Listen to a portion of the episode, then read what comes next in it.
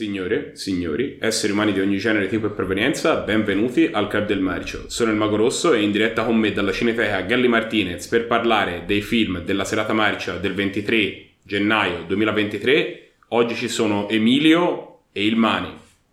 Il primo film che abbiamo visto lunedì scorso è stato Capricorn One. Capricorn One è questo film di azione, fantascienza, thriller un pochino del 1977 diciamo ai temi de- della fantascienza ma all'impianto un pochino più di un action thriller hollywoodiano il protagonista è James Brolin di Amityville Horroriana Memoria c'è anche O.J. Simpson nel cast e insomma un cast di tutti gli attori che abbiamo visto milioni di volte c'è Al Holbrook compare David Hiddleston aka il signor Leboschi no. dal grande Leboschi e la trama ha a che fare con il fatto che la NASA ha organizzato una missione su Marte, se non che al momento del lancio, il capolancio giunge e spiega agli astronauti voi non andrete su Marte perché questo razzo non è capace di portarvi fin lassù.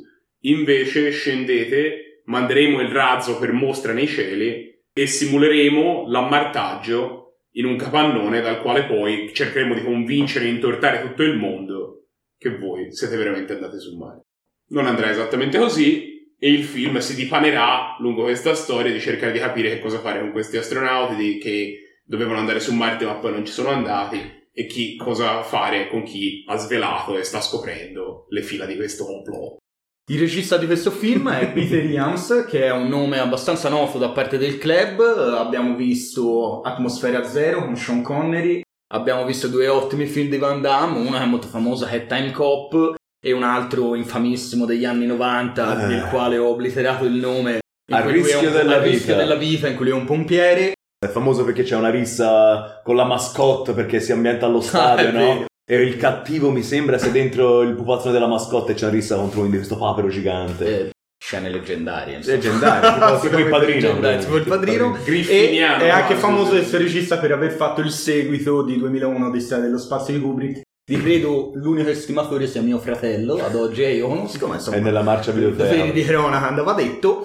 Peter Williams, come arriva a questo film? Questo film fondamentalmente viene girato nel 1977 ma ha una genesi molto precedente. Infatti Peter Williams lavorava alla CBS durante l'allunaggio, proprio durante la missione Apollo e mentre lavorava alla CBS durante le trasmissioni su Apollo venivano fatte fondamentalmente delle simulazioni analogiche in studio che mostravano un pochino la vita sulla navetta, come funzionava l'atterraggio sulla Luna, tutto molto farlocco, ovviamente molto televisivo, ma alla gente piaceva, sembrava reale. E infatti a Peter Williams viene l'idea di pensare, ma effettivamente quanto sarebbe stato difficile all'epoca falsificare qualcosa come l'atterraggio sulla Luna, che comunque avveniva in un luogo che ovviamente non poteva essere visibile dall'occhio umano. E da qui gli viene l'idea. L'idea ovviamente viene accantonata, non riesce a trovare budget per il film fino al 1977, lo trova perché l'anno prima, nel 76, esce un famoso libro sulle teorie del complotto riguardo proprio l'allunaggio e quindi evidentemente c'era un interesse di pubblico e anche a livello di produzione per far uscire questo film.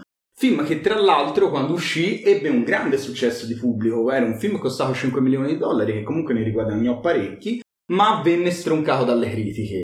E questo secondo me è molto comprensibile, sono comprensibili tutte e due le cose, cioè dal punto di vista del pubblico secondo me il successo l'ha avuto per via dei temi, è un film molto anti-establishment il cui il governo viene uh, visto come questa entità malvagia che mente ai propri cittadini, li uccide, li insegue e c'era ovviamente il tema del finto atterraggio su un altro pianeta, ma uh, dal punto di vista della messa in scena del film, il film, per, uh, per la mia modesta opinione, insomma, uh, è un film abbastanza mediocre che non riesce, per quanto abbia un budget alto e dei buoni attori, a intrattenere per tutta la durata del film. Forse, Forse nemmeno per metà della durata mm. del film. Forse il problema, di, almeno che io ho riscontrato, è che è un po' un fritto misto c'è il dramma familiare, c'è il dramma di loro come americani che non vogliono ingannare l'opinione pubblica, c'è la tematica dell'affarismo, quello più becero, no? Che vuole montare questa pagliacciata per ottenere fondi, però poi c'è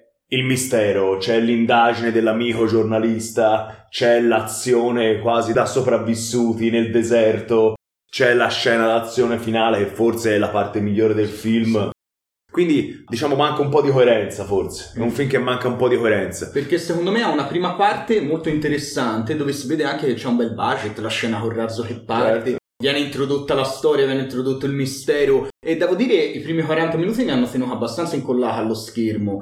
Dal momento in cui gli astronauti che vengono rinchiusi in questa base segreta si riescono a liberare e fuggono, il film secondo me prende proprio la piega che non doveva prendere. Invece di montare sempre di più l'azione, l'attenzione, diventare un po' un film proprio di, che segue la fuga di questi personaggi, la segue in parte ma si adagia anche su questa indagine da parte di questo giornalista che non è di per sé sbagliata, No, ma è sconclusionata. il discorso è che- totalmente. Che indagine vuoi fare se lo spettatore sa già tutto? Cioè, tutti i passi avanti che fa il giornalista sono Li tutte cose che noi sappiamo di già. Per cui alla fine non c'è grande interesse nei confronti di questo personaggio. È comunque un personaggio secondario dove non gli frega niente a nessuno. E poi sarebbe stata sicuramente migliore se fosse stata supportata nelle parti appunto dove ci sono gli astronauti che devono fuggire da un pochino più di azione, da delle parti un pochino più rocambolesche, mentre invece nel momento in cui si liberano l'aereo che rubano atterra dopo due secondi, le armi che prendono se le dimenticano nella sabbia, non ci viene dato un inseguimento, non ci viene dato una sparatoria, addirittura non ci fanno neanche vedere quando gli altri due astronauti, perché solo uno dei tre astronauti, appunto James Brolin, Bru, che tutti chiamano Bru, Bru. Riesce a salvarsi, gli altri due vengono ricatturati alla NASA e In verità uccisi non lo fuori sappiamo. Non Eh, lo cosa sappiamo, succede? però quello lì secondo me era l'intenzione del film. Secondo me non è stato particolarmente quello il problema. Il problema è che c'è proprio questo: è un film di due ore, si allenta un pochino. E quel pochino, secondo me, è- si allenta dopo che aveva fatto tutta una bella Si introduzione. allenta tanto. Eh, però, onestamente, il film, che ora noi abbiamo, siamo andati secondo me a scavare anche in ciò che c'era di male, però rimane comunque un film eh, in parte godibile. Sì, sì, nel senso comunque secondo me ha dei grossi problemi di messa in scena, nel senso registicamente non è particolarmente brillante, Mm, le ambientazioni secondo me non sono particolarmente interessanti, spesso ci sono un po' di supercazzole un po' faticose, cioè zero spiegate che sinceramente a me non me l'hanno fatta prendere benissimo. Però c'è da dire che per essere un film di due ore ha dei suoi momenti, come l'inseguimento nel canyon Quello tra gli bello, elicotteri bello. e l'aereo di, te non l'hai citato, ma nel film c'è Telly Savalas, Telly Savalas che è un pilota di, di questi aerei che spargono il diserbante, insomma. Crop Duster. Esatto, Crop Duster e c'è questa scena che è una bella scena, almeno io mi sono molto divertito, è stata una boccata di aria fresca in un film Bello. lento e un po' Però noioso. c'è anche una cosa buffa in questo film. A un certo punto gli astronauti, appunto, vengono inseguiti da questi due elicotteri che hanno un comportamento umano. Nel senso, questi due elicotteri braccano nel deserto gli astronauti, tra cui il povero J. Simpson, che ricordiamo era innocente, no? Lo sappiamo veramente era innocente. Però braccano gli astronauti e, e si guardano quasi in maniera. si danno sguardi di intesa, Si si, girano. girano, si guardano, vabbè, fanno, ma andiamo. Che sembra un cartone animato di Tom e Jerry. È un po' buffo. È un po' buffo. Come è buffo il manichino di Brolin che sta attaccato all'aereo, Ah, che in un bello. paio di scene ci sta, ma a un certo punto l'aereo fa un paio di giri della morte e sa che Brolin veniva sparato davvero Sì, su sì, sì, sì, sì. Però bella, la scena bella mi è piaciuta. Bella, sì, sì, assolutamente, una delle poche scene belle del film. Detto questo, un film che una volta nella vita, secondo me ci sta di guardarlo. Non è che damnasse memoria su questo film. E comunque è un film che è stato dato in televisione fino a Sì, dieci sì, anni sì, fa. certo. Nel senso. Il suo infatti l'aveva visto. Io non l'avevo mai visto No, da nemmeno bambino. io. Però, ecco, non è un film che mi sentirei né di consigliare particolarmente né che avrei voglia di rivedere, né che credo al cinema degli anni 70 abbia dato particolarmente tanto. Ecco. Vogliamo parlare di Ninja d'Oro? Allora, per questo film abbiamo un'unica candidatura, che è miglior scena d'azione, ovviamente per l'unica scena d'azione degna del film, che è l'inseguimento tra l'aereo di Telly Savalas e i due piccoli elicotteri che lo inseguono all'interno del canyon. Scena divertente che fa eh, riprendere l'attenzione a fine film, che veramente era scesa sotto livelli Eh, sì. indicibili. Che cosa potremmo consigliare a chi fosse piaciuto questo film? Allora, a coloro a cui piace questo tipo di film, noi vogliamo rimanere sempre sullo stesso genere, diciamo la fantascienza, anche se abbiamo capito che questo film non è propriamente fantascienza, ma soprattutto vogliamo rimanere fra le mani dello stesso regista, Peter Iams, che ha firmato, diciamo, una rivisitazione di Mezzogiorno di Fuoco nello spazio, su una base spaziale, dove lo sceriffo spaziale è interpretato da un ottimo Sean Connery. Molto carino, ve lo consigliamo. Al club è piaciuto. Al club è piaciuto. Un Al film- club è piaciuto. È un film di pochi anni dopo, mi pare dell'81 o dell'82. Mi sembra sia degli anni 80, ma non mi ricordo precisamente, se no confesso che l'avrei detto. Però il film mi sembra proprio degli anni 80. Piacevole, funzionava, comunque la storia di Mezzogiorno di Fuoco è semplice ma efficace, è un classico. Molto carino. Questo film che ci ha convinto, non proprio, si poteva fare di meglio, ma non è neanche un film imbarazzante, si è preso un voto che ci ha convinto, non proprio, si poteva fare un pochino di meglio, ma non è un voto imbarazzante, ovvero è un 6. Poco altro da dire, non un film brutto, ma neanche bello. War of the Shaolin Temple è un film in costume eh, di Kung Fu del 1980, dalla provenienza un po' diversa dal solito, è un film taiwanese invece che un konghiano, come sono di solito i film del genere che guardiamo, ed è di un periodo un pochino più tardi, del 1980, infatti tra l'altro non c'è il solito parco di attori della Show Brothers che siamo soliti vedere in tutte le pellicole del genere, la trama, tra l'altro, è anche un pochino più lineare di come a volte sono queste pellicole e ci ha aiutato a seguire il film, date le condizioni non del tutto facili in cui l'abbiamo guardato. Sì, eh, la trama è abbastanza lineare, è una storia molto classica, c'è una sorta di invasione, il protagonista trova rifugio nel tempio dei monaci Shaolin che dopo un periodo di reticenza lo accolgono fra le proprie file a quel punto incontrerà il più classico dei monaci sbronzoni che gli insegnerà la via prendendolo sotto la sua ala e lui condurrà la riscossa contro il generale Tung Tzu o Po come diamine si chiama e non ce lo ricordiamo. Ecco, allora, potremmo stare molto tempo a elencare tutti i difetti di questo film, che effettivamente sono molti. I numeri. Qualcuno direbbe che è proprio un film di merda. Eh? È proprio, per esempio il Gelli che si lamenta continuamente dei film cinesi.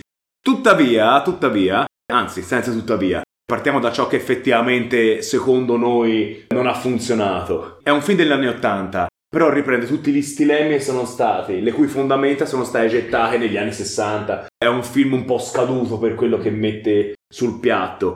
E questo si porta dietro quindi tutte le vicende, tutta la commedia che c'è, perché c'è ovviamente il siparetto comico con il monaco sbronzone che beve, fa schifo. Prende veramente tutti i cliché. Tutti, tutti, ma anche pff, i personaggi sono. mi se- I personaggi non sono quelli della Show Brothers, ma mi sembravano quelli della Show Brothers perché proprio li riscimmiottavano. La qualità delle scene d'azione, tolta una buon, un buon finale, è, è- è quello che è mediocre. Tuttavia, c'è un però.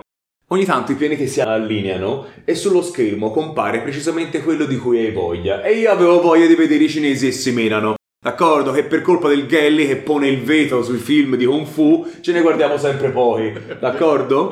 E quindi io sono stato rimasto proprio contento di guardarmi questi cinesacci. Anche se, riguardandomi l'ultima mezz'ora oggi, perché ovviamente... È talmente contento. talmente contento che mi sono addormentato. Che mi sono addormentato. Eh, ragazzi, purtroppo sto invecchiando e non sono più il drago di una volta. Riguardandomelo oggi, effettivamente era deboluccio. Era deboluccio. Però io sono uscito dalla visione contento. Io invece sono uscito dalla visione particolarmente provato. Il secondo film è sempre difficile quando il secondo film è un secondo film così è veramente atroce. I problemi ora non sto a rielencarli, ma era proprio un film di genere di quelli marci, era proprio fatto con due lire, quattro attori, due location, c'era il tempio, il palazzo, anzi il tempiale, Cioè il perché i tempiale. sottotitoli erano tradotti con Google Traduttore, quindi in realtà è stata l'unica cosa buffa de- della visione. Quindi il tempio, la casa de- del sovrano, due esterni e Sì. basta. C'erano i 13 C'erano gli mona- arbusti. monaci o quanti erano, che dovevano essere tipo centinaia, poi in realtà erano 22.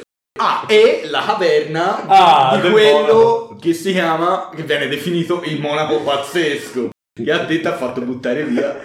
Ma perché ti hai glissato su questa cosa? Eh, c'erano i sottotitoli un po' merci. I sottotitoli tradotti con Google Translate del 2007 dall'inglese, in realtà, ci hanno fatto sbegliare per tutti i film. Il protagonista è di cognome faceva Lung, l'avevano tradotto come polmone.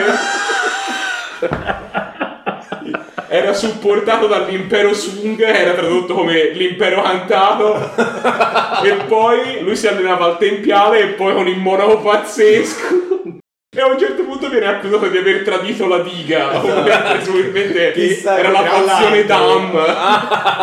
Tutto il film girava attorno alla sparizione di un oggetto che veniva chiamato la guarnizione, che non si capiva mai cosa fosse, poi alla fine era sto rocolo che anche quando lo fanno vedere non si guarda e quindi lo era. Questa Ah, cosa. la guarnizione, io ero convinto fosse la guarnigione, hai rubato la scom- ha sparita No, la guarnigione no, era al un fiume. oggetto. Comunque, vabbè, Comunque mi è piaciuto, ci tengo il film era ho ben marcio, capito. marcio a basso costo e molto cliché.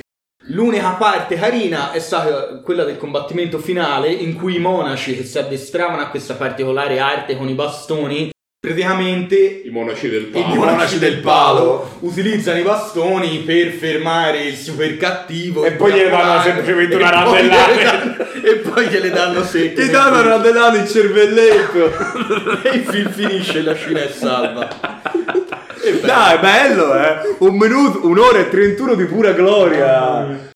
Però devo dire, l'uccisione dove a un certo punto prendono uno con i bastoni in mezzo alla vita, lo stringono tra te e gli stritolano la vita, quella lì era un'uccisione creativa. Quella era, era era creativa, però le coreografie erano insomma No, era, no. era tutto molto low cost Ma molto sì, ma marcio, poi molto- anche, anche il, il momento Per ora, il momento in cui lui viene assoldato fra i monaci Shaolin e viene addestrato è sempre un momento topico, può essere un momento cliché ma può essere bello messo, insomma una bella messa in scena, invece non c'era niente. No, se si però pensa- c'era se un si- montage con la musica lirica cinese Ah, sì, qualità sì. Se si pensa alla 36esima Hammer, no? Che è tutto addestramento praticamente. Sì, però come? Eh no, certo, con tutte le appunto. prove diverse. Certo, certo. Ora, eh, quella è anche, Un'altra anche il- messa in classico. insomma. eh. Quindi, insomma, è un film che lasciava il tempo che trovava, di cui ci scorderemo domani. Ci Ma scorderemo. fortunatamente ci sarà questo podcast a perenne memoria di questa serata sbagliata. Vabbè, Io vabbè. il monaco pazzesco lo Il porterò monaco nel pazzesco. cuore per, per, per anni a Hai venire. finito la diga. A memoria del fatto che questo film comunque ci è apparso un po' mediocre, ehm, non, non osceno, eh, intendiamoci, siamo abbiamo, detto, abbiamo detto molte cose negative, però non era, era- oggettivamente era bruttino. Dai, non faccia- bruttissimo, ma bruttino. Vabbè, Mago, ora io sono di bocca buona. Eh, però facevo un po' molto pagare. facevo un po'. Comunque sì, a memoria di questo fatto non ci sono state tante Forse fatto con meno soldi poteva essere The Dragon Young Master. Quello era bello. Però era bello, ma era fatto ancora con meno soldi. C'era tipo due personaggi Sì, sì, sì. e un bosco. Finito. Non ci sono candidature, ma c'è un possentissimo consiglio per i nostri ascoltatori che vogliono continuare a esplorare il genere del, del kung fu. Come cazzo si chiama? Che cazzo abbiamo consigliato? Ah, quello! Molto bene, molto bene. No, bellissimo. Il 1982 offre alla popolazione mondiale forse uno dei più grandi capolavori mai usciti nella storia del cinema, che è Duel to the Death. Uno straordinario, epicissimo film di arti marziali, di quelli che detti brutalmente, dove i protagonisti sono appesi ai fili e fanno le acrobazie più assurde, di una violenza inaudita, di un'epicità davvero pomposa, magnificente, con questi scontri sulla scogliera, queste musiche drammatiche, mm, con questi arti spezzati, bellissimo. È un crescendo dal primo all'ultimo minuto. Bellissimo, dovete guardarlo a tutti i costi. Quello sì che ne vale la pena, non come questa cacata a cui sto cercando di dare lustro, ecco. Infatti a To The Death abbiamo dato un voto come 8, 8,5. A questo film invece 10. gli diamo 5,5. 5,5, 5,5. Era, era veramente bruttino, quantomeno. Ad essere generosi era bruttino. Non sarà invece bruttino il nostro prossimo podcast che registreremo la settimana prossima, perché per questa settimana questo è tutto quello che avevamo da dire sui due, sui due film che abbiamo visto. Ma la settimana prossima ce ne torneremo con altri due. Seguiteci sui social per sapere in quale modo e in quale forma. Ci vediamo allora. Ciao!